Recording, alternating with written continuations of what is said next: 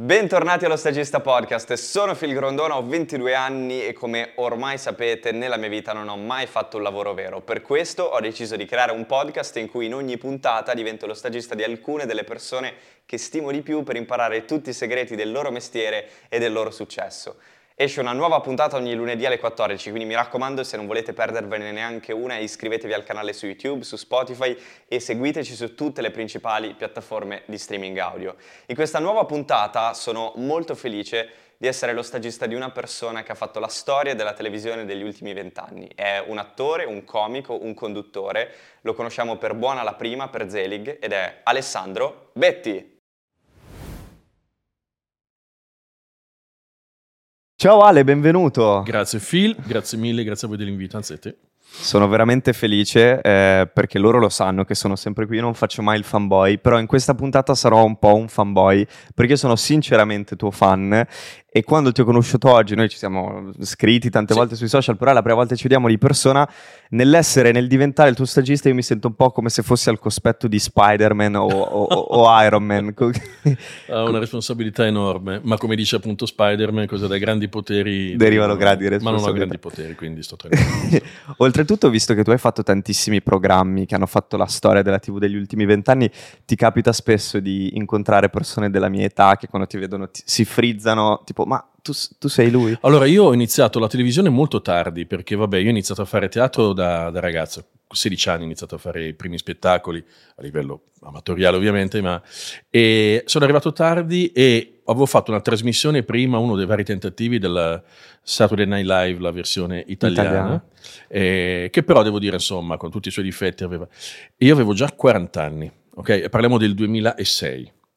E, e subito dopo ho fatto Buona la Prima, la trasmissione con le frasi di improvvisazione, e lì ho praticamente, come dire, insomma, il pubblico che seguiva Ale e Franz è quello che... Uh, poi ha seguito anche me e Ale e Franz.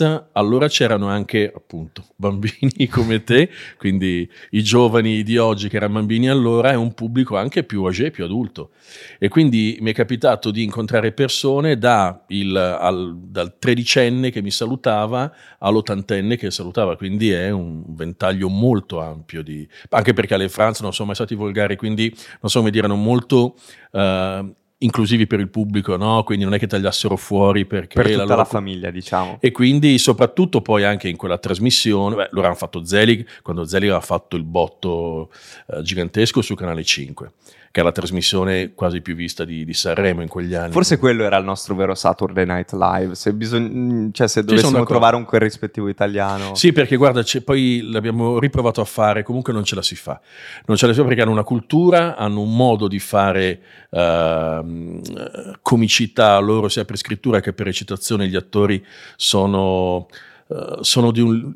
loro hanno i comedian, anche noi abbiamo, però anche il loro genere di film sono proprio diversi. Forse quello Claudio Bisio, che poi appunto era il, il capocomico, il matatore di quella trasmissione, uh, infatti quella trasmissione non, non poteva prescindere da, da lui, insomma, da lui. Quel modo di, di condurre. Sì, forse quello è vero, il grande successo di... il programma comico italiano era quello. E ascoltale, visto che in questa puntata io insieme a tutti coloro che ci stanno ascoltando e guardando divento il tuo stagista, se dovessimo fare questa cosa che facciamo alla fine solo noi italiani, però di darci un'etichetta, tu che etichetta ti dai? Comico, attore, sei anche un conduttore, qual è la cosa che senti più tua? Allora, io dico sempre che sono abbastanza, nella, nella, nella, proprio come natura, nella mia vita sono molto dicotomico, cioè ho, sono veramente il... Uh, me e il contrario di me, quindi da una parte eh, mi piace la comicità, ma ho anche una, come dire, anche ho sempre lavorato anche su, su, su toni drammatici, e credo che questo siano l'utilizzo di muscoli diversi, e credo che eh, la cap- il fatto di lavorare in maniera drammatica aiuti la comicità, e la comicità aiuti, alleggerisca il modo di recitare il drammatico. Ho fatto, non ho fatto accademie, ho fatto una scuola che si chiama Quelli di Grocca a Milano, che era una esiste scuola, ancora esiste l'altro. ancora, fondata da Maurizio Nichetti tanti anni fa, e quindi forse è un po' presuntuoso, però ho sempre, ripeto, molto presuntuoso, uh, ho sempre cercato di ispirarmi ad attori come Bill Murray, per esempio, cioè ho sempre cercato di fare una comicità plausibile, cioè anche i miei personaggi uh, ho cercato sempre di non fare troppo una macchietta esagerata, ma di dargli una, uh, una sorta di, di, di serietà, cioè di plausibilità. Quindi forse, e ripeto con, eh, ancora una volta con immodestia, ma forse il, il comedian americano, insomma un attore di, il, come Jim Carrey, no? Che potevano fare. Come, mentre parlavi mi veniva in mente Steve Carell, no? Assolutamente, eh, che, assolutamente. Che è uno dei miei attori preferiti, perché io amo The Office, ma amo tantissimi film che lui ha fatto, incredibile come lì. Poi non voglio scadere nel classico stereotipo banale di dire ah in America tutti possono fare tutto e, e qui no, però lì è molto più facile passare dall'essere l'attore comico di una sitcom per quindici anni e poi andare a fare il film drammatico, vero? Eh, al cinema. Ma forse qui, correggimi se sbaglio, è molto più difficile fare questo passaggio. Io non so se uh, gli attori anglosassoni sono generalmente, non che non, non lo siamo noi, però sono molto preparati, hanno generalmente un ventaglio ampio di possibilità. Mi viene in mente un film uh, parecchio, insomma di qualche anno fa, con Adam Sandler e Jack Nicholson, credo si chiamasse, non vedo una stupidata, Terapia d'urto, dove Adam Sandler soffriva di attacchi di ira, okay. E quindi questo psichiatra si passava del tempo con lui per f- curarlo da questa cosa qui, e faceva di tutto per innervosirlo, innervosirlo e per farlo sclerare. Jack Nicholson fa morire da ridere. Jack Nicholson non ti viene in mente un attore comico, okay? Certo. Quindi hanno questa capacità di recitare il bianco e il nero in una maniera incredibile. Non so se è per capacità di, cioè per, per, per, perché noi facevamo le Le nostre commedie all'italiana, se pensiamo a Sordi in quegli anni, ci sono dei film strepitosi ovviamente, che avevano, um, erano film anche comici ma con un lato amarissimo, drammatico, sempre abbiamo avuto anche lì questa capacità, però non all'americana, all'italiana. E quindi, come dire, quando si cerca di imitare quella cosa lì forse non, non ci si riesce, però mi viene in mente un attore straordinario come Favino, Sarà, è sicuramente capace di recitare le, come dire, la doppia, nel calcio sarebbe fare la doppia fase, no? Attacco e difesa, quindi eh, forse è questione anche di progetti, di che tipo di progetti si, si, si producono, si vogliono produrre in Italia, però dico, è un ragionamento ad alta voce, non so se... No, è molto interessante, ma poi eh, comunque le, le comicità, un mio amico, una persona che lavora nel mondo dello spettacolo, una volta mi ha detto, eh, si, si parlava di, di late show, della differenza di, di fare comicità all'americana come può essere al Saturday Night Live, di come la facciamo in Italia, e, e lui mi aveva detto, non è che noi siamo meno bravi o loro sono più bravi, è che noi siamo latini, quindi siamo un popolo caldo, ci fanno ridere determinate cose, loro sono anglosassoni, quindi... Questa cosa porta ad avere una, una comicità molto diversa. Magari è una cazzata, però secondo me un po' è vero, nel senso che, tipo a te da spettatore, che cos'è che fa ridere? Quali sono dei comici, a, al di là magari dei tuoi amici, dei tuoi colleghi italiani, però, che ne so, Ricky Gervais, sei suo fan? Totalmente. Eh, Infatti, che, che, che cos'è che ti piace in generale, di ah, italiano o estero? Steve Carell era eccezionale in The Office, io ho iniziato appunto The Office U K con, con, con Ricky Gervais, visto che è l'autore. Quella comicità lì, quel modo di recitare, perché poi fondamentalmente tutto quello che ha fatto lui, che lui ha iniziato a fare uh, quello, poi ha fatto Extras, dove era il mondo delle in cui delle lui comparse, fa la comparsa straordinaria. Sai che devo vederla, non, non l'ho mai vista. Inizia sempre con una pasta diversa perché stanno girando il film, quindi è la pasta del film, okay. E ogni tanto si vede lui vestito magari stile ottocento novecento, insomma in base al film, un film in costume, si vede lui che cerca di entrare un po' nell'inquadratura e dicono ok stop, fino a quando Cicciottello entra in scena e poi li tagliamo, cioè ogni volta lui cerca di farsi vedere. Ma. Quindi si prende in giro eh. E lì andavano, sono stati i più grandi attori dopo aver visto The Office come ospiti di puntata, come guest erano, c'era Robert De Niro, c'era uh, un sacco di gente è andato, Samuel Jackson, insomma. Uh, lui mi fa morire da ridere, lui mi piace tanto, ho visto Afterlife, uh, capolavoro, strepitoso, capolavoro. Capito? È, un, è, una, ecco, è una scrittura, forse quello che Forse quello che boh, di cui posso sentire la mancanza, e non vorrei mancare di rispetto a nessuno, è perché siamo capaci, una scrittura, cioè l'importanza di un testo anche nella, nella commedia. Eh, lui, come dicevo prima, Bill Murray, che riesce a fare eh, film sempre al confine, e il suo modo di recitare eh, è da Lost in Translation molto, molto serio, un film con pochissime parole, molto d'immagine, a film in cui lui appunto è... è assolutamente comico, quindi io dico quelli, cioè, Jim Carrey adesso si è un po' perso credo negli ultimi anni, però ha fatto dei film strepitosi, faceva dei, dei progetti bellissimi, il Truman Show, Man on the Moon, tutti questi film qui.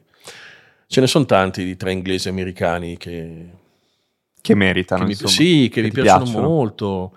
Uh, lo stesso Steve Merchant, che è quello che ha scritto insieme a, a Ricky Gervais. Eh, eh, The Office. The Office, ha fatto una sua serie, molto il linguaggio ovviamente di quello di... Cioè, sono sempre situazioni imbarazzanti dove loro sono sempre...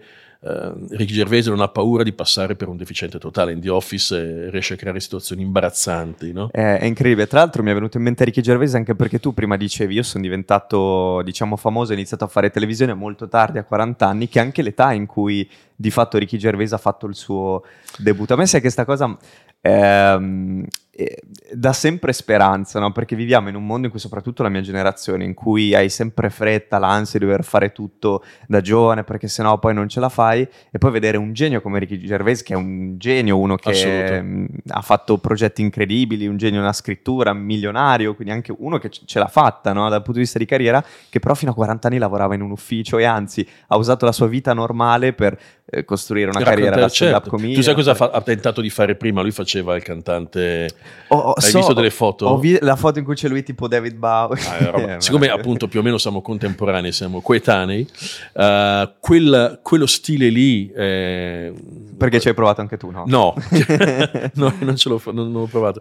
Però quella, quel genere lì me lo ricordo benissimo, cioè lucida labbra, pettinature tutte... Era un po'... Ai tempi si chiamavano i dandy, cioè l'inizio di Spandau Ballet, uh, era quella cosa lì. E c'è questa canzone che ha avuto anche un discreto successo.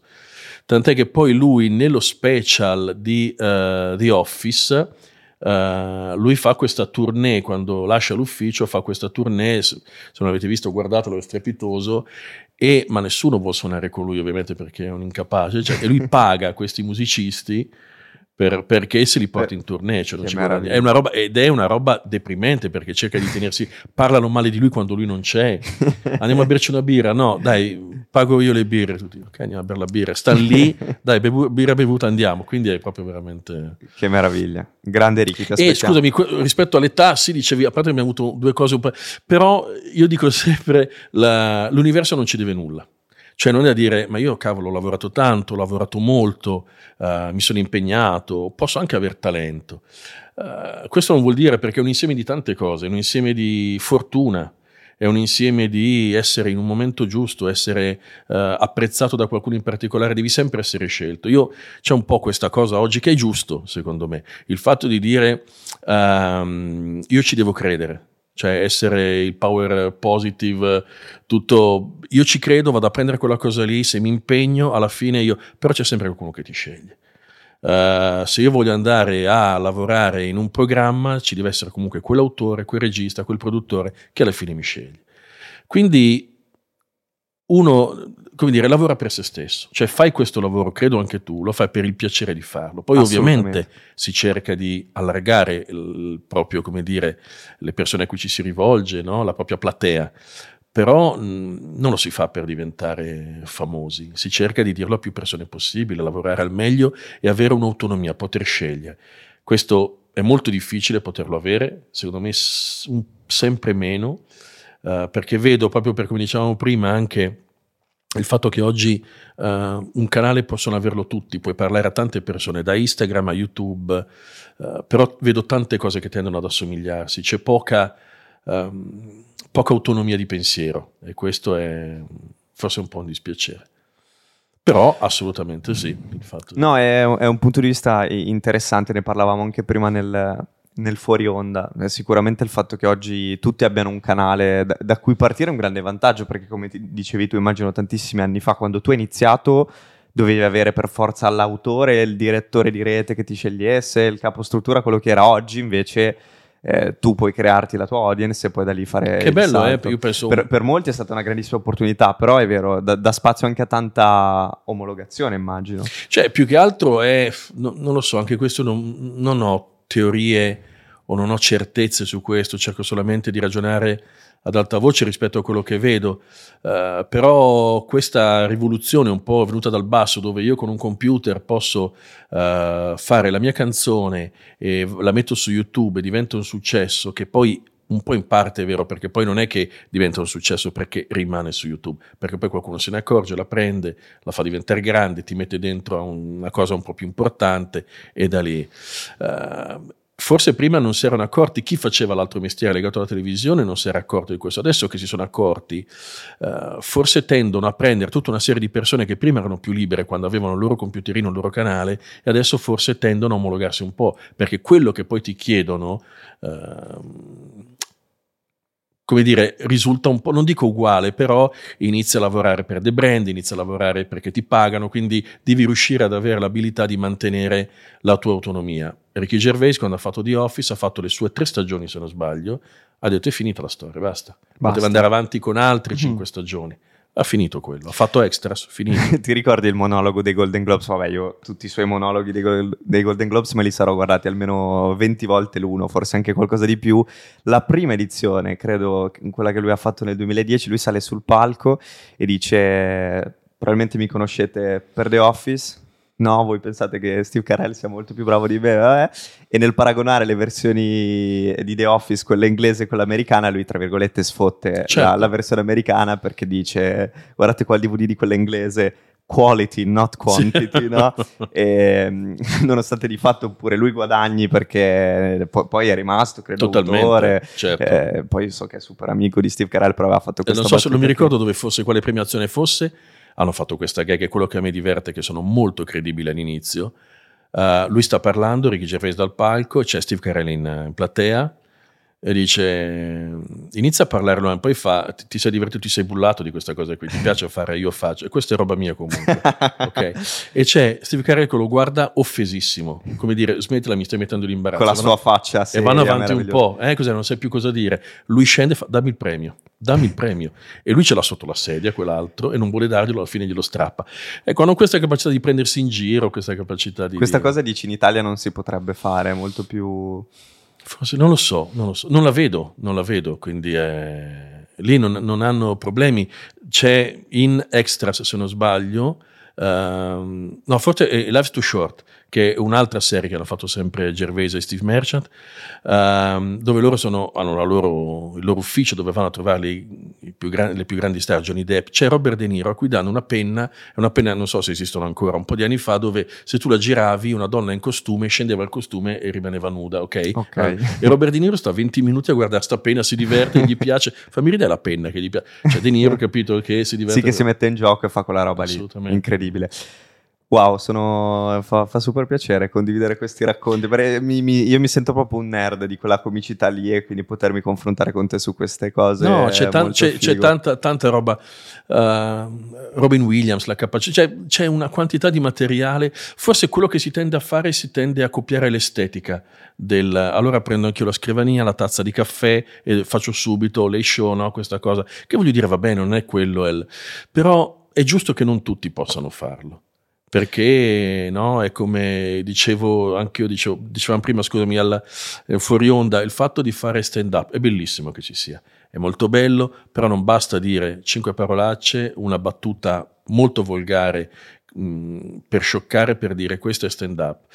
Uh, mi fa sempre un po' ridere, e, e lo dico co- con affetto, ma uh, non ho mai capito perché non si possa usare un gelato senza filo, cioè è importante che ci sia, eh, ci sia e che ci sia lo sgabello lì, anche se non lo usi, con la bottiglietta. Dice un mio amico, dice, forse c'è una perdita, ogni volta devono mettere il bicchiere per no.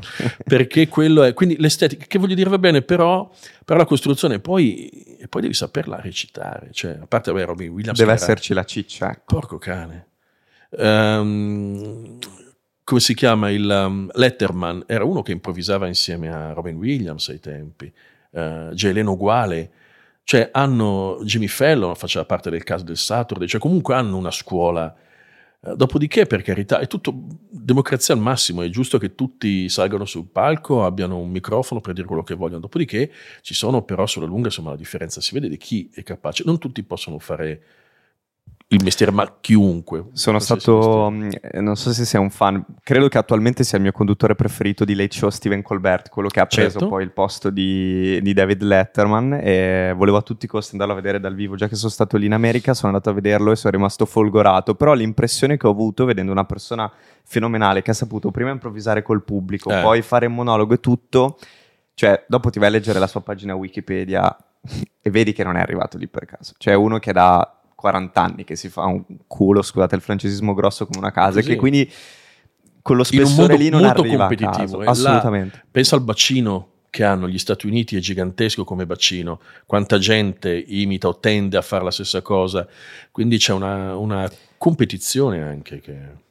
E invece Ale, tornando a quando tu hai iniziato da, da ragazzo, in quel periodo eh, riuscivi a immaginare a questo lavoro, il lavoro dell'attore, della recitazione, la comicità come un possibile modo per pagare le bollette da lì a pochi anni, e dicevi ma figuriamoci se diventerà un lavoro? Allora um, può sembrare, come dire, un po' retorico, molto romantico, in realtà ho sempre pensato di voler, da, da ragazzino, da, da, quasi da bambino, l'idea di fare l'attore, e non so perché, me lo ricordo, mi ricordo anche dopo cosa, dopo aver visto vabbè, questa, Fratello Sole e Sorella Luna, che è un, fratello, è un film di Zeffirelli, okay, sulla vita di San Francesco, ok? Quindi non so perché. Potevo diventare frate, invece ho parlato. E quindi l'ho sempre fatto. No, non ho mai, purtroppo è un difetto che anche qui non, non voglio dare una, uh, come dire, un, uh, una risposta poetica che non mi appartiene, ma ancora oggi non riesco a, a ragionare sul fatto di allegare al guadagno o comunque a riuscire a mantenere. Io spero di riuscire a fare questo mestiere il più a lungo possibile, che è un mestiere... Uh, per cui non, non va in pensione a un certo punto, però a un certo punto ti ci mandano, nel senso che fino a quando puoi andare avanti, eh? E dipende anche dai, come dire, dal tipo di lavoro che fai, dal tuo potere commerciale che hai, se sei un attore, cioè, voglio dire, ci sono attori che possono lavorare fino all'ultimo giorno della loro vita, sono strafamosi, sono strabravi e tutto, altri no, quindi la prendo con, sono molto fatalista da questo punto di vista. Uh, l'ho sempre fatto con uh, l'ho iniziato a fare con passione, con grande piacere, I, fondamentalmente il teatro, quindi ho, che è una cosa che, per quanto mi piaccia la televisione, per quanto sia splendido il cinema, dico da fare oltre che ovviamente da, da spettatore, uh, il teatro però è una cosa bellissima, specialmente quando porti in giro uno spettacolo per tanto tempo, fai tante repliche, che è sempre lo stesso testo, soprattutto se sono autori.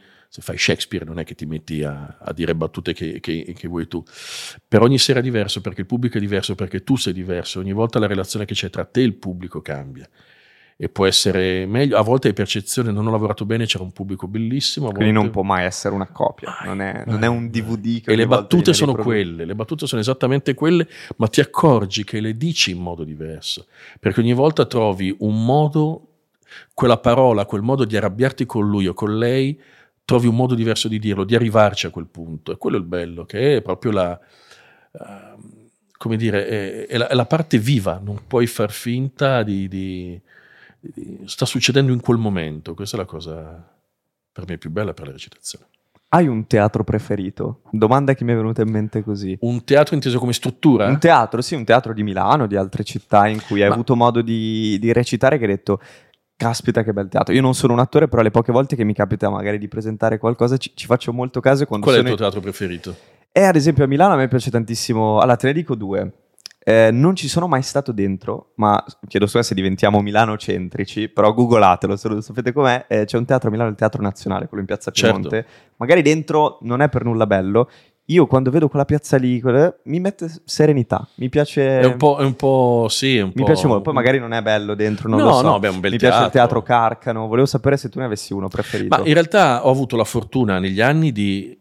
Veramente la fortuna di recitare in tanti teatri a Milano, che purtroppo tanti sono chiusi. Cioè, lo Smeraldo ci hanno fatto Italy, uh, c'era il Teatro di Porta Romana, che non è il Carcano, dove anche lì ho lavorato, hanno chiuso, ci hanno fatto...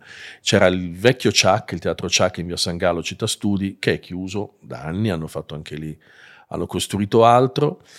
Uh, quindi, non lo so, ci sono dei teatrini piccoli, più carini. No, non sono particolarmente... Adesso so che hanno chiuso anche il nuovo, quindi veramente stanno... Diciamo che... No, a Milano non ti so rispondere. Diciamo che i teatri più belli per lavorare sono i teatri all'italiana, che sono quelli, l'esempio più, il magnifico esempio è il Teatro alla Scala, certo. Okay? Quindi quelli con gli ordini di palco, perché recitare con la gente che è, è tutta intorno, quel mo- è, è, è, e lì ce ne sono di, di, di, di bellissimi in Italia, anche in paesini piccoli, ehm, nel Veneto o nel centro Italia, Marche, c- Romagna, ce ne sono di strepitosi. Ecco, un teatro all'italiana, quelli per recitare dal mio punto di vista sono, sono bello. Bellissimi. E... Devi anche recitare in un certo modo perché insomma non puoi eh, come dire, rivolgerti solo alla platea, ma appunto hai anche gente. Perché domanda proprio da ignorante, quando fai quegli spettacoli lì in teatri che hanno quella struttura, che non sono magari chiaramente la Scala, sono più piccoli, tipo quelli di queste città, di, di altri luoghi d'Italia, non sei microfonato quando sei sul palco?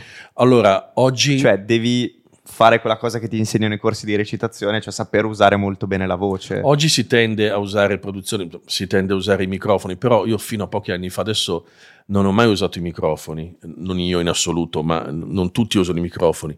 Uno perché è complicatissimo, devi avere una gran, un service molto, perché io ho il microfono, tu hai il microfono, se a me va via il, c'è un problema con l'antenna e tutto, salta tutto, cioè certo. Non ti puoi fermare e quindi diventa... Non è la trasmissione televisiva che dici, ah no scusate prendiamo Capito, un po' di tempo. Cinema, cioè... ah, ti fe... lì succede, quindi se eh, io parlo col microfono, tu sei staccato, non si sente niente, quindi diventa un problema e devi imparare, anche perché al cinema appunto tu hai una scena dove hai un primo piano così e devi dire una cosa e fai sì sono qua. Lo senti. A teatro devi fare un finto sussurrato in modo che arrivi, però deve essere eh, come dire, credibile, eh, devi, devi parlare in modo che ti sentano appunto all'ultima fila, all'ultimo ordine di, di, di, di, delle balconate eccetera, però devi, devi farlo in maniera credibile, naturale e questo è eh, anche questo lo impari, è, è un modo di, di, di... è anche per me è la bellezza del teatro, che tutto è naturale. E perché poi la cosa strana è che ovviamente per noi che guardiamo un film, il, il film è vero, cioè no, no, non è l'idea che dietro ci sia uno con la macchina, l'altro col microfono, venti persone che ti stanno guardando. Però per te che lo fai è molto diverso. Cioè tu stai piangendo, sei mezzo nudo, sei con quindici persone davanti a te. Per, per far capire la differenza tra magari la recitazione teatrale e quella cinematografica, mi fai un esempio di una tua giornata in uno dei film che hai fatto, cioè come, come avviene magari la, la giornata di set? Perché a teatro, se ho capito bene, correggimi se sbaglio, tu porti in giro una replica per tot giorni, fate le prove, però poi una volta che inizi quello è applausi. Sì, e... hai... sì, sì, sì, le prime dieci repliche sistemi lo spettacolo, nel senso che devi capire come funziona, e in teatro sai, come dicevo appunto, al cinema io che guardo non mi accorgo di nulla, vedo la realtà. In teatro il pubblico è seduto su una poltrona che ti vede dentro una scatola nera, una scenografia, però tu che reciti una volta che inizi sei molto più dentro. Perché non ti fermi mai, perché racconti una storia esattamente nella sua... Io magari al cinema sto raccontando, sto piangendo per una scena, ma magari io recito... Cioè mio padre fa dieci scene ancora vivo, quindi devi recitare... Cioè vai avanti indietro nel tempo per... Perché spesso di, le scene vengono registrate in modo... È non, una questione di produzione, film, no? È una certo. questione di, di, di produzione, quindi le, tutte le scene vengono girate in un modo, tutte al sud, poi facciamo tutto il nord Italia, poi... E, e invece in teatro, eh, per te che reciti... Paradossalmente, per quanto sia difficile, perché non puoi, non devi sbagliare, però sei dentro la scena completamente. E quindi al cinema poi dipende con chi lavori, come lavori, che tipo di, di, di, di, di produzione è.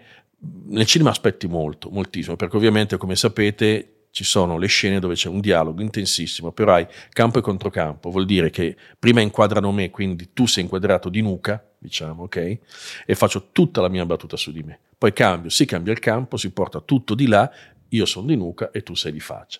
Questa è una scena dove noi vediamo un dialogo normale che non ci accorgiamo mentre passa una cosa all'altra, e quindi, eh, come dire, in teatro faresti la scena in quel momento. Quindi una volta che ci sei dentro la reciti, a meno che, come dice Muccino, lui fa delle scene dove fa muove una camera, la muove lui, eh, il suo operatore, e fa molte prove proprio perché non vuole eh, spezzare il ritmo e l'emotività. Sì. Diciamo.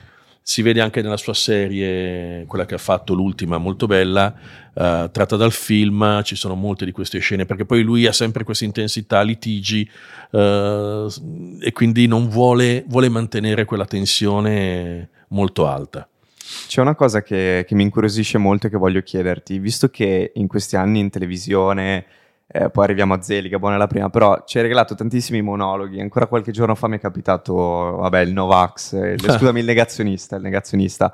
Eh, a parte quando lavori con degli autori, che è una cosa che magari spesso in televisione succede, quando devi portare in scena qualcosa, qualcosa di tuo, che quindi è un, un, uno sketch che racconta di te oppure un personaggio che hai ideato tu, com'è tutto il processo creativo? Cioè, nasce tutto da una cosa che tu vedi per strada, te la appunti sul telefono, poi ti metti fisicamente davanti al computer e la scrivi su Word, scrivi pochissimo, scripti tutto, perché a me affascina tantissimo questa cosa e, e, e di come ogni persona che fa il tuo lavoro poi eh, si, si approcci diversamente a questa cosa. Dipende, nel senso che si, sicuramente mi vengono, allora io ho fatto a, a Zelig il personaggio di Sdrumo, questo rapper che ha un piccolo problema che non sa fare le rime, che non è proprio...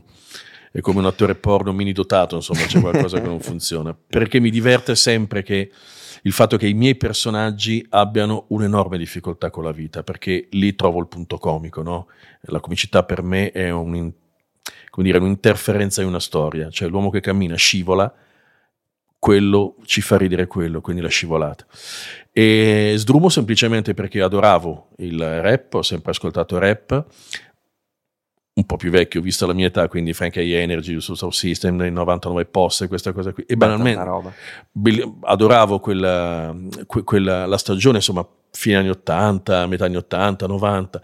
E ascoltando Frankie hi-N R G, poi gliel'ho anche detto quando l'ho conosciuto, che è molto verboso, i suoi testi sono molto verbosi, riuscire a starci dietro era impossibile, non riuscivo. Quindi iniziavi a cantare e beccavi qua e là delle robe e, e, e ti incartavi.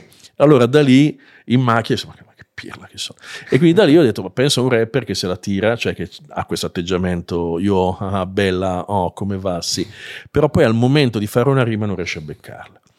Mentre invece una cosa che sto scrivendo adesso, perché l'ho sviluppata troppo poco, una cosa che mi diverte, che era uh, quei maghi mentalisti, tipo alla Dynamo, per intendere, certo, un po' sparito, che era questo Jacques Bouvier, uh, mi è venuto in mente... perché ho visto, non mi ricordo come si chiama, su un programma, su una, su una rete di cui non ricordo, non so se era Discovery, ma insomma questo, uno di questi che ha preso delle persone e ha messo tipo sei bicchieri o dieci bicchieri d'acqua, uno solo, o forse al contrario, uno solo era d'acqua, tutti gli altri erano di un acido, ok? Lui li ha fatti mischiare, lui beveva ovviamente quello d'acqua. Ma è andato avanti un'ora la preparazione di questa roba, io mi sono immaginato esattamente come Vil Coyote, preparazione lunghissima, lui con grande tranquillità beve, cazzo beve l'acido. Quindi questa cosa qui, di, lui è vittima ogni volta delle sue. Certo. Quindi nascono così, lo vedo e mi fa ridere quella cosa lì. Gli chef, erano pieni di chef che in televisione che ti dicono io ho inventato questo chef dove non ti voleva dare la ricetta perché temeva che poi tu guardandola la copiassi. E dicono, beh, ma si dà apposta perché uno... Eh no. Quindi nascono generalmente... Prendo degli appunti adesso con note di, su, sull'iPhone, prendo, prendo un sacco di note, appunti, cose che magari rimangono lì. Uh, faccio fatica a scrivere di comicità sui miei personaggi. Uh, ho scritto delle commedie, quello eh, mi piace e riesco a farlo. Sulla comicità vado tanto a improvvisazione. Uh, io ho sempre bisogno di... il punto di partenza, il punto di rottura e la fine, un percorso così.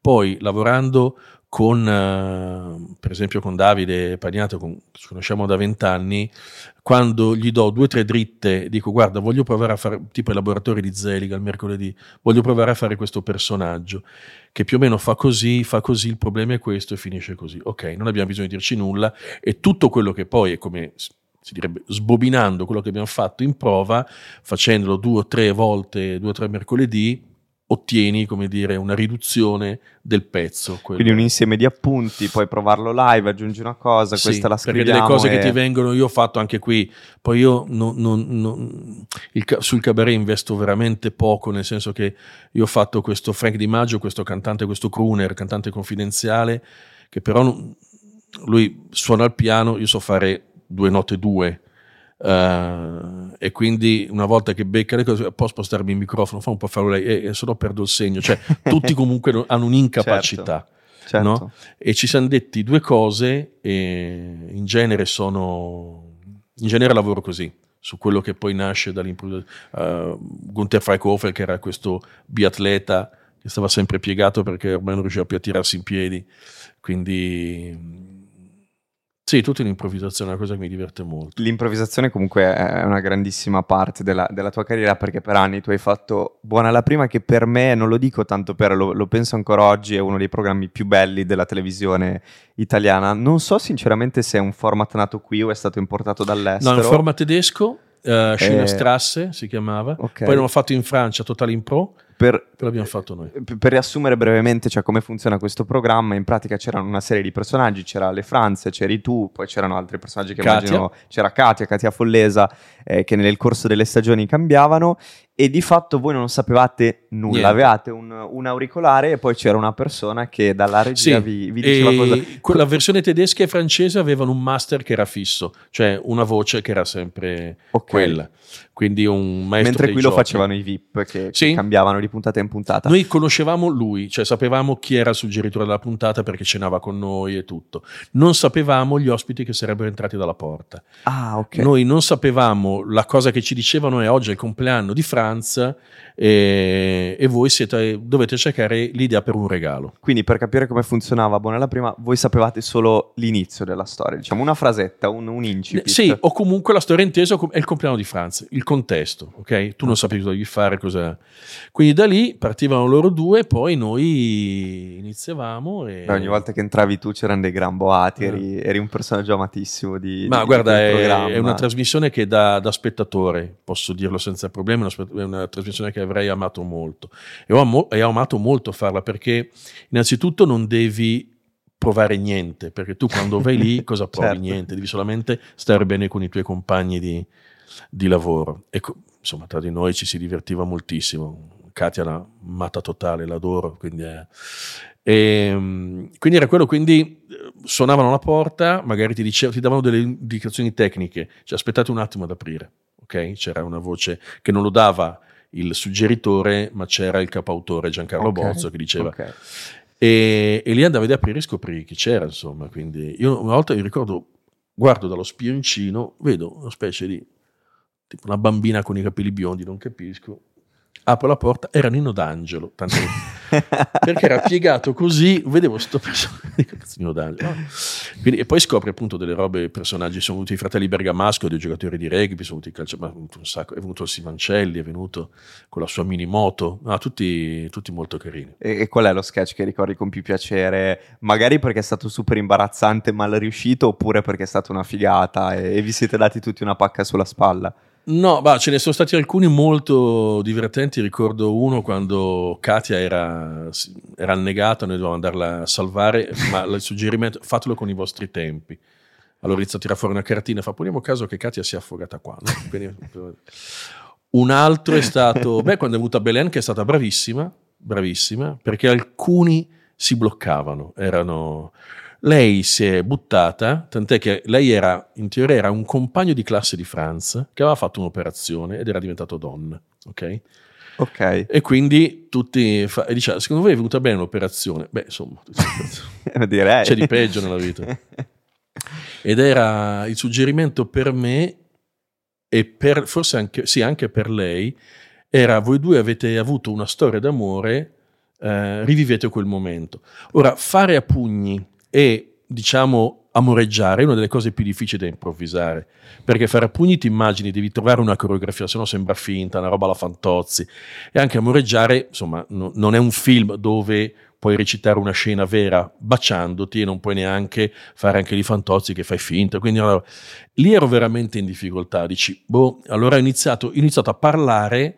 Eh, beh, mi ricordo quando la prendevo solo. È arrivata Bella, mi ha dato un bacio in bocca, stampato, e ha risolto ogni problema. E Franz ha preso un battipanni, ha iniziato a menarmi sulla schiena perché era geloso di questa cosa. Detto, no. Però no, ce ne sono stati, ce ne sono stati diversi. Sì, sì, era... Poi ti ripeto, ti sorprendi tu stesso perché improvvisando, improvvisavamo anche noi, ovviamente da dentro, sono delle robe... Io con Katia mi ammazzavo, tirava fuori delle cose perché lei ha questa capacità di non essere mai volgare, ma tirar fuori delle robe. Ogni tanto, quando dovevo uscire, diceva: vabbè, vado a cambiare l'acqua alla merla, e se ne andava, aveva delle robe, il pubblico impazziva. Che dice? Sì, e, e, fa, e fa super ridere, incredibile. Secondo te, eh, Buona la Prima, se andasse in onda oggi, magari su una piattaforma di streaming, eh, al di là della tivù generalista, è un format che potrebbe ancora funzionare? Sì, io lo dico senza, devo dire, non per interesse penale, però assolutamente sì. Andrebbe risistemato, come dire, dopo una squadra che ha giocato bene per anni, forse come dire, abbiamo dato un po' per scontato alcune cose. Secondo me è una trasmissione, è una trasmissione che, che può non invecchiare. Lo dimostra anche la, le trasmissioni che stanno facendo come LOL, cioè comunque l'improvvisazione, lo stupirsi. Beh sì, è quella cosa lì. No, assolutamente. Eh, sono cose che funzionano. Io direi che trovando un buon cast mh, si può assolutamente una trasmissione che si può ripresentare. Forse andrebbero presentati degli ospiti uh, più attuali, più particolari, insomma, soddisfando, cercando di soddisfare una platea maggiore, però direi sì, assolutamente sì. Una Chiara Ferragni che entra dalla porta. Perché no? Ci starebbe. Non so se lo farebbe, in qual- però voglio dire, Fedez sì, è uno sì. che secondo me è uno che si butterebbe tranquillamente, ce ne sarebbero tanti, tanti, certo. Tra attori, attrici, tra, tra... oggi ci sono tanti personaggi appunto conosciuti nel mondo dei social uh, che hanno una capacità, no no, secondo me sì. Sarebbe... Qu- quando eri all'inizio del tuo percorso e diciamo provavi a bussare alle varie porte, eh, ti ricordi quali sono state, non so, le prime persone che ti hanno dato delle opportunità? Prima dei grandi salti, prima di Zelig, prima di, prima di Buona la Prima, di tutti i programmi che poi hai fatto, anche dei film, insomma le cose in televisione. Quali sono state le prime cose che ti hanno dato vera soddisfazione, che ti hanno fatto pensare, non sentirti arrivato perché non sarebbe giusto dirlo, ma ti hanno fatto sentire che ti stavi avvicinando piano piano al tuo sogno ed eri sulla strada giusta? È una bellissima domanda, è una difficilissima risposta, perché um, in realtà non sono mai stato capace a bussare le, alle porte. Quindi ho sempre cercato di fare il mio lavoro nella speranza di essere visto, notato, ma ho avuto questa... Um, questa è una cosa che da sempre è così, quindi... Um, la sensazione di cui parli tu l'ho avuta molto recentemente, due anni fa, quando ho fatto un film, una miniserie per Sky che era Ridatemi mia moglie con De Luigi, con Abbatantuono, e era un cast, c'era De Luigi, Abbatantuono, c'era Carla Signoris e Anita Caprioli, più altri attori, insomma, però questi attori qui straordinari, attori di enorme talento, di grande storia, insomma, di grande esperienza, e lì e, e Alessandro come, come regista lì eh, dopo aver fatto quel film ho detto va bene, io su un set posso starci, nel senso ho avuto la, e ti parlo quindi non avevo vent'anni, insomma avevo già cinquantaquattro anni, quindi è una condizione mia il fatto di mettermi sempre in discussione e cercare di capire se posso essere all'altezza dei lavori che faccio. Uh, lì mi sono detto va bene, cioè non, non, non sarò mai Leonardo DiCaprio, ma insomma però su un set ci posso stare, perché avevo bisogno di una, di una conferma, e quindi quello direi, perché se no nei lavori, nei lavori sì, vieni, vieni scelto, ci collabori con Ale e Franz, con Enrico, con Brignano, è sempre una piccola conferma, ma no, noi noi che facciamo, anche per te insomma, noi che facciamo questo lavoro comunque viviamo di uh, dobbiamo essere scelti ogni volta, dobbiamo essere sempre graditi al pubblico, no? Dobbiamo essere gratificati, perché mh, se fai una battuta il pubblico non ride, se fai uno spettacolo la gente non, non gradisce il tuo lavoro, e ogni sera è così, cioè non è da dire va bene adesso questo l'ho fatto per un po' di tempo, se tu fai una commedia, fai uno spettacolo, martedì è così, ma domani, mercoledì c'è un altro pubblico, e poi c'è giovedì, e poi c'è venerdì. Quindi ogni volta che lo fai devi sempre essere gradito al pubblico, quindi sono loro che ti scelgono ogni volta. Devono prendere la macchina, uscire di casa, pagare un biglietto, al freddo, cercare il parcheggio, quindi insomma... È pazzesco, sì. E, e, e torno a quello che ti dicevo prima quando, quando sono andato a vedere Stephen Colbert a New York, sì? Il suo show. Dov'è che sei andato a vederlo? All'Ed Sullivan Theater, ah, okay. Proprio dove, dove, sì, dove sì, lo certo, fa, certo. Lui è di fatto quello che ha preso il late show, quello che faceva David Letterman, e ti giuro che forse più di tutto la cosa che mi ha stupito di più è vedere che ogni pomeriggio per vedere la sua trasmissione lì davanti a quel teatro c'è una fila di, perché i biglietti non sono a pagamento, quindi chi prima arriva ah, meglio alloggia, okay. Tu puoi prenotarti sul sito gratuitamente facendolo due mesi prima, una ma cosa hai la certezza poi di averlo se ti prenoti? Se ti prenoti sì, okay. Se no puoi andare lì davanti, e tu vedi davanti a questo palazzo Ale, quanta ma... gente c'è? Più o meno quanto ti il teatro terrà duecento posti, pochi. duecento trecento posti, e davanti a questo teatro ogni giorno, cioè non un giorno a settimana, cinque giorni a settimana, a volte anche più, perché magari un giorno registrano due puntate, no? Magari tipo il giovedì fanno due puntate, vedere tutta quella gente, da lì quello che dicevi tu, la, la, la grandezza del, Cioè la, la difficoltà anche nel fare il teatro di... di, di...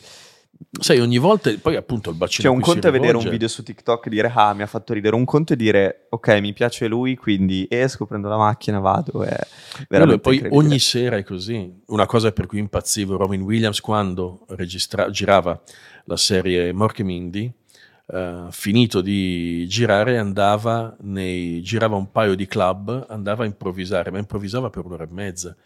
Cioè lui poteva dargli un microfono e poteva improvvisare. E ci costruiva su. Caspita, e lì vuol dire che ha un, una mente talmente, cioè che vai trecento all'ora, che può fare qualsiasi cosa. Quello è, ci sono un po' di un paio di documentari su di lui che sono, uno si, si chiama Nella mente di Robin Williams di, su Sky, che è bellissimo e racconta anche un po' questa condanna del fatto che comunque aveva sempre bisogno di inventare, di inventare, di inventare, no? Certo. E, uh, E appunto, come dicevi tu, col Berti lì comunque ogni sera col pubblico è un bacino gigante, per gli Stati Uniti sono, devi cercare di abbracciare più gente possibile, devi, in base all'ospite che hai, hai ospiti che sono molto, eh, forse più facili, altri più difficili e quindi... Eh. Sì, sì, sì, è veramente, veramente affascinante. Visto che sono il tuo stagista vorrei dare un po' di consigli magari a persone che, che ci stanno guardando che vorrebbero fare quello che, quello che fai tu. È una, quando si parla di, di recitazione, del mondo della televisione, una cosa che spaventa sempre quelli che iniziano sono i provini, le, adi- le audizioni, l'essere giudicati da, eh, da qualcuno. Tu che rapporto hai con in generale con l'essere giudicato, con magari, magari adesso meno, però soprattutto all'inizio della tua carriera magari trovarti in una stanza con davanti delle persone che dovevano sceglierti ti rendeva nervoso e, e se sì c'è, c'è qualcosa che ancora oggi ti aiuta magari a, a non avere ansia, a vivertela bene? Oppure no, magari te la vivi male, non lo so. La vivo, ma l'ansia c'è, i provini si possono un po' imparare a farli. Oggi i provini poi, non dico in assoluto no, se ne fanno molti meno, uh, nel senso che le produzioni partono già con una struttura di primo ruolo, secondo ruolo, cioè la produzione parte di un film, parte già con... la sceneggiatura è questa, la affidiamo a questo regista, sceglie questi attori, possiamo farli con questo e questa attrice e tutto. Quindi lo puoi fare per i secondi, terzi ruoli, no? il, il provino.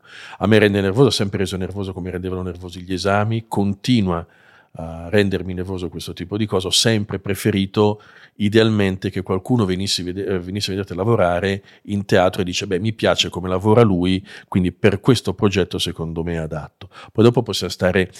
E, e questa cosa succede? Oppure è una, è un, è una visione un fiabesca, diciamo? No, può succedere. Per esempio io uh, per il film Per il film che dicevo prima, quello Redatemi mia moglie, avevo incrociato due o tre volte in un locale a Milano, dietro casa mia, uh, Alessandro Genovesi, hanno parlato, uh, cercava il, questo personaggio che ho fatto, che era il capo ufficio, il migliore amico di, di De Luigi, uh, che andava a letto con di tutto, di tutto, e dava sempre la colpa di Luigi per qualsiasi cosa, lo trattava malissimo, quindi è quello che è un po', scusate anche qui, ma il ruolo dell'Accademia francese è la merda, e Alessandro è un nostro amico comune, ha fatto, ha detto, ma perché non provi? Lui ha detto assolutamente sì, è vero, e comunque mandi un self tape, oggi i self tape vanno per la maggiore, che è anche lì. Self tape è quando ti riprendi da sì, solo mentre provi. Che a... però è presente, col muro bianco dietro, sembri uno rapito che fa un, una dichiarazione, difficile, queste stanze dove rimbomba tutto. Tutto. Ti chiedono però magari farlo, eh, però meglio, però non, non tutti hanno la struttura per fare, si fa quello e... E, e anche se sei un attore esperto è, è difficile, perché immagino sia molto difficile, sì, perché un conto è farlo con un altro attore sul set e tutto, entrare nel personaggio, un conto. Io vedo molto lì più bravi, io rimango colpito quando vedo i ragazzi oggi con il telefono, quando fanno un vlog, il fatto di, io non ho la, la loro facilità di parlare a un telefono. È molto più complicato, sono molto più finto, sono, si vede, cioè chi mi conosce lo vede che sono finto. Se voi proviamo a fare un vlog, ce l'avete un telefono? Mi passate un telefono al volo, facciamo questo fuori programma, facciamo questo, questo vlog. Programma. No, beh, per... Perché hanno un'abilità, una capacità, una normalità dove tu ti imposti subito. E che questo poi è omaggio, ah no, il tuo telefono. Questo, no, volevo fare, guarda, vai. Sta, aspetta che pulisco il telefono. Su, che, su quale argomento? Ma su quello che vuoi, guarda, vedi. Anzi, sta già registrando tutto nelle tue mani, così lo fai tu il vlog, cioè fai lo, lo youtuber vero. L'hai che, girato, che okay. Racconta qualcosa. Il primo vlog di Ale Betti. Allora, a parte che di... Eh, la madonna... Oh, questo... Allora, questo è il primo vlog, voglio presentarvi il mio amico Phil, Ciao a tutti. Ciao ragazzi. Allora, quello di cui parleremo oggi sarà una ricetta. Oggi diamo la ricetta per okay. come... Sei bravo tu a cucinare? Mi piace molto cucinare, okay. sì. Piatto molto. Che ti riesce meglio? Uh, la guancetta di vitello con il purè o wow. risotto. Quindi anche chef gourmet di un certo calibro. Però non dirò come si fa, se no mi rubate la ricetta, non è vero. No, ti rido il telefono, okay, fatto. Hai visto l'incapacità no, di... Però è... No, no, ma ti dico... Tutti quelli che hanno seguito il vlog. Io, io vedo quando vanno a fare, eh, banalmente, il room tour, vanno... Uh, sono in alberghi per un, non so, un evento, una, sono tutti gli youtuber vari. Cioè ragazzi, ecco, allora ah, room tour, che abbiamo una doccia, ragazzi, sono di legno, cioè dovessi fare una roba del genere, ma peggio di Pinocchio. Allora poi ci sono, quindi hanno una, quindi quando ti metti davanti al, a, anche a un telefono per fare il, il safe tape, io mi ho detto, scusandomi, perché magari l'ho chiesto a un mio amico che sembrava un ubriaco, che si mangiava le parole, si capiva niente, scusate. Che questo... faceva la parte dell'altro sì, attore, diciamo, vabbè, nel dialogo. Quindi, però i provini sono, io ho sempre patiti, poi dipende anche il livello, nel senso che anche lì... Uh, in America... ric- Scusa, no, no, no, no dimmi, dimmi, dimmi. Film. No, no, perché volevo chiederti, te lo ricordi ad esempio la tua grande chiamata a Zelig, com'è stata?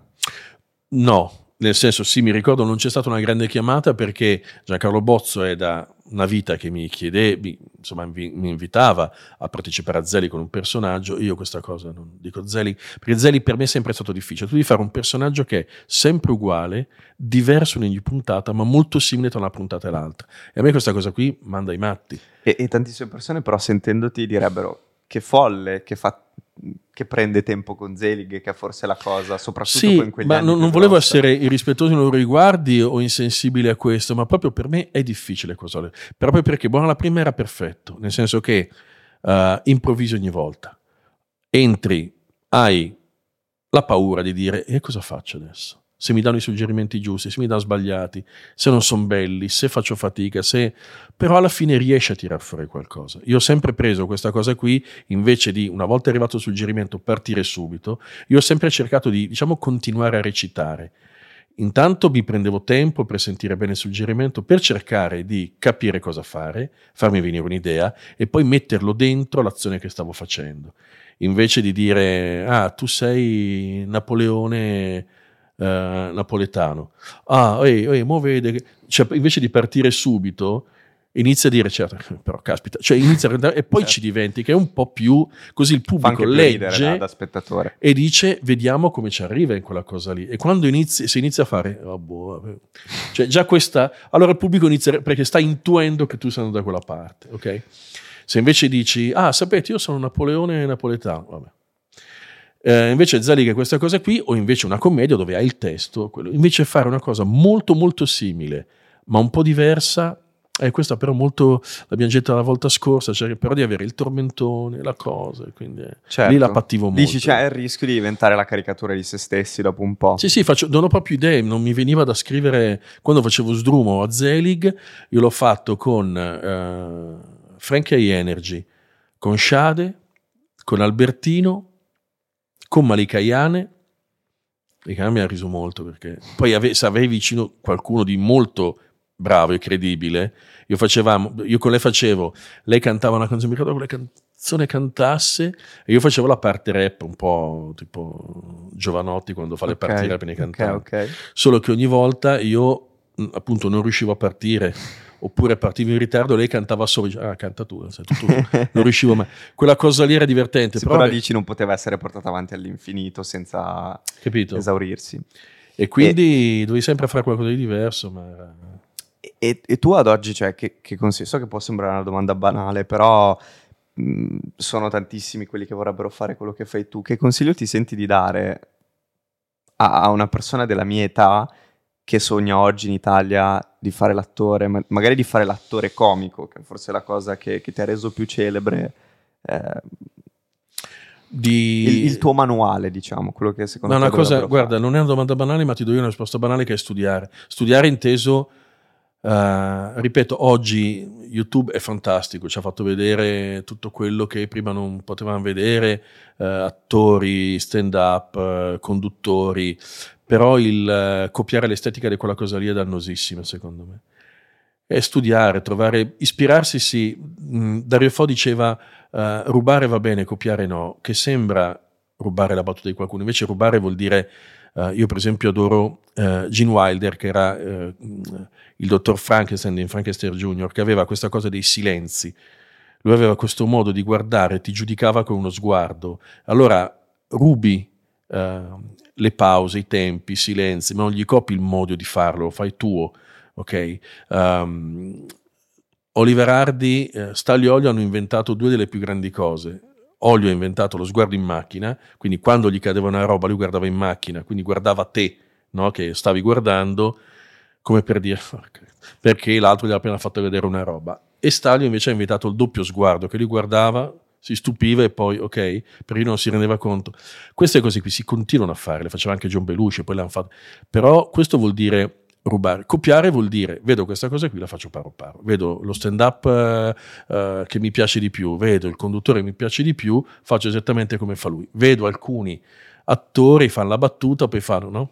Cioè quel modo di, che è molto americano, quel modo di continuare a sottolineare con, eh, come dire, con le espressioni la battuta. Per me studiare è fondamentale, studiare poi vuol dire provare tanto sul campo, il pubblico è giudice sempre. A volte può essere più facile perché un pubblico con dei cuoricini che ti mettono un like ha un valore, ma non è un valore assoluto. Tipo ha senso andare a fare la gavetta nei locali piccoli delle grandi città? Sì, andare, andare a vedere gli altri che lavorano, quelli che si considera, che, a cui si vuole ispirare, uh, non preoccuparsi subito di, come dire, di competere per poter essere più visibili, più importanti, perché oggi purtroppo il fatto di avere tot follower, ci sono attori straordinari italiani che hanno milleduecento follower su Instagram e rimangono degli attori o che magari non hanno proprio i social. O non hanno Instagram, ma anche quelli che hanno pochi rimangono attori straordinari, non è che se hanno più cuoricini di un altro, no, ha un valore diverso. Quindi, quindi studi- vedere tanti, poi dipende cosa si vuole fare, però vedere tanto cinema, vedere film, vedere spettacoli, studiare da quel punto di vista, sì. Perché essere preparati eh, è fondamentale ed è una cosa che ti porterà avanti sempre, mentre invece una buona intuizione in un momento favorevole a te ti può dare, ti può far fare un salto, ma rischia anche di, di esaurirsi poi. Bellissime parole, visto che abbiamo citato tanto eh, la nuova generazione, c'è qualcuno della nuova generazione, comico, attore, attrice, comica, che, che ti piace, che ti fa ridere, che ti strappa una risata quando la vedi sui social o su internet o Beh, dal vivo? Rimanendo, rimanendo alla, diciamo, sulla comicità, come diciamo, stand-up ci sono, indubbiamente Luca Ravenna mi piace perché è capace di, di scrivere e di, di recitarlo. Ha un modo molto, molto di- diverso Stefano Rapone, uh, mi piace questo suo modo sempre di, ha sempre un, uno schema di raccontare una cosa per poi spiazzare la battuta, quello che dice io non ho, cioè questa abitudine quando con i, questi amici abbiamo giocato a calcio di farsi la doccia, cioè tutti nudi sotto la doccia, però stavano giocando a FIFA, no? Ok, quindi ha sempre questo modo di costruire una roba poi ti riporta nella situazione di là. E come attori giovani ce ne sono tanti, insomma c'è, beh, Matilde Jolly mi piace molto, no, ma ce ne sono, vabbè, insomma eh, ci sono attori, poi a parte i, i nomi, i nomi di, un po' più giovani di me, comunque di una generazione più grande. E quindi non lo so, insomma, adesso poi anche perché alcuni personaggi che vengono presi direttamente dal web messi a fare cinema, a fare film, eh, lì la cosa è un, un pochino diversa. Io ho lavorato con Il terzo segreto di Satira e un po' erroneamente Beh, si, pensa, sì, si pensa erroneamente che loro da YouTube, in realtà loro sono sempre stati i filmmaker che mettevano i loro lavori su YouTube, ma non, sono, non nascono come youtuber. Eh, Per esempio lavorando con loro ti rendi conto che loro sanno scrivere, sono in cinque, sanno dirigere, sono in cinque, cioè hanno una struttura proprio di, di come lavorare. Quindi per concludere tutto questo discorso sui consigli, se dovessimo mettere sulla bilancia eh, la cosa più utile che può fare un giovane oggi per fare questo lavoro, ma non nel senso di diventare ricco e famoso, ma di farlo e poter coltivare la sua passione, tu credi ancora che i live siano la strada giusta? Sì. Quella per costruirsi, diciamo, una, una base più, più solida. Assolut- se vuoi fare, diciamo, oggi il comico, sì, ci sono ancora, ci sono i laboratori di Zeli, sono c'è il Che Pensi Mi, che è un locale uh, dove si va a fare stand up e altre cose, fanno anche molte altre cose molto interessanti. Se vuoi fare l'attore invece, non per forza il comico, eh, ci sono ancora le scuole. Uh, io già recitavo da qualche anno, ho iniziato a sedici anni, a venti anni ho fatto una scuola, appunto, mi dicevo prima, Quelli di Grocca, dove comunque ti confronti su un altro tipo di lavoro per vedere cosa c'era da correggere, cosa c'era da cambiare. Poi ognuno ha il proprio stile, io non ho, io ho la rimoscia, cioè come attore è strano, uno dovrebbe parlare impostato, però poi guardi Caressa che fa il... Uh, che fa il telecronista, fa il telecronista e... quindi non occorre sempre per forza avere una voce impostata d'attore. Se fossi un doppiatore sarebbe diverso, potrei fare la voce per un personaggio molto caratterizzato, non posso fare la voce di, di, no, di, di come, come le grandi, i grandi doppiatori italiani. E farei teatro, farei una scuola di teatro per poi iniziare a fare uno spettacolo, capire cosa vuol dire fare le repliche, lavorare in compagnia. Uh, altra cosa fondamentale, esattamente come uno spogliatoio per un calciatore, cioè l'importanza dello spogliatoio, capire quali sono i ruoli, capire di essere, di riuscire a, a emergere lavorando però in gruppo. Questo è, sono delle dinamiche molto importanti, e c'è anche una disciplina. Uh, bella la cosa che dicevi sul, sul fatto che quelli che da molti possono essere considerati difetti eh, in realtà possono essere trasformati in punti di forza, assolutamente, particolarità assolutamente. E, e, assolutamente fighissimo. Ale, volevo farti ancora due domande, poi visto che sono stato il tuo stagista, se c'è anche qualcosa che vuoi aggiungere tu al di là di quello che, che ti ho chiesto, che ti ho domandato, sei, sei libero di farlo.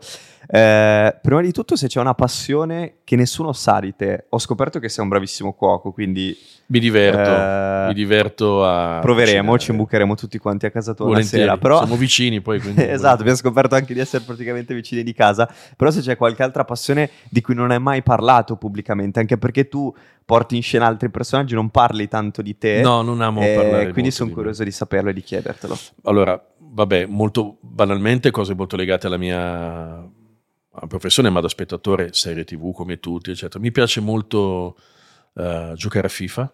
Ok, moltissimo. Anche da solo. Quando sono, ecco, quando sono, ho smesso di fumare un po' da ormai da un po' di tempo.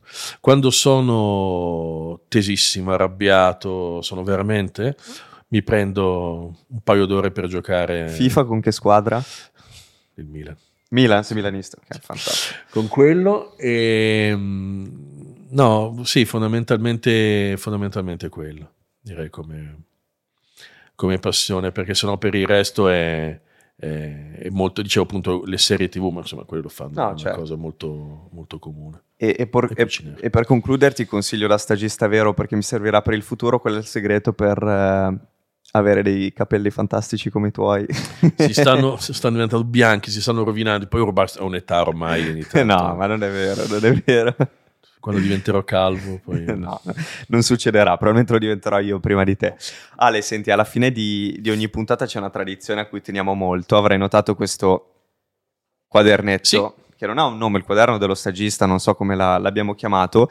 In pratica vogliamo concludere la puntata facendoti una domanda che ti ha lasciato l'ospite della puntata precedente. Poi sarà tutto nelle tue mani, perché tu ne scriverai una per chi verrà okay. a trovarci la prossima settimana. La scopriamo insieme, perché esatto, noi... diciamo che io non so chi era l'ospite. Esatto, perché so. la, la, la... Come Buona la Prima. Esatto, vedi, so esatto come, come Buona la Prima. Viene scritta a occhi chiusi, che è anche più bello, che uno non sa, no? Che, Sono che, d'accordo. Che ci sei tu. Quindi l'ospite della puntata precedente ti chiede se ti butteresti nel buio per la tua felicità. Anche un po' filosofica. Non so chi sia quest'ospite, ma ha detto una cosa bellissima, e come dicevo inizio puntata, che è la mia dicotomia, quindi la differenza uh, tra il giorno e la notte che ho io, è una cosa che molto spesso purtroppo mi ha frenato, ma in alcune situazioni l'ho fatto senza pensarci un secondo. In situazioni difficili, molto difficili a livello personale, non ho pensato un secondo a questa cosa qui. Quindi mi verrebbe da dire con il cuore sì, purtroppo a volte con la mente mi trattengo troppo, ma diciamo che mi piacerebbe molto farlo, quello sì. È, un, è l'unico modo per, per scoprire qualcosa, è quello, per scoprire veramente qualcosa, sì. Ale, è stato un grandissimo piacere, onore essere il tuo stagista per un giorno. Piacere il mio, grazie. Alessandro Betti, lo Stagista Podcast. Grazie ragazzi. Grazie Phil, grazie. Grazie di vero cuore.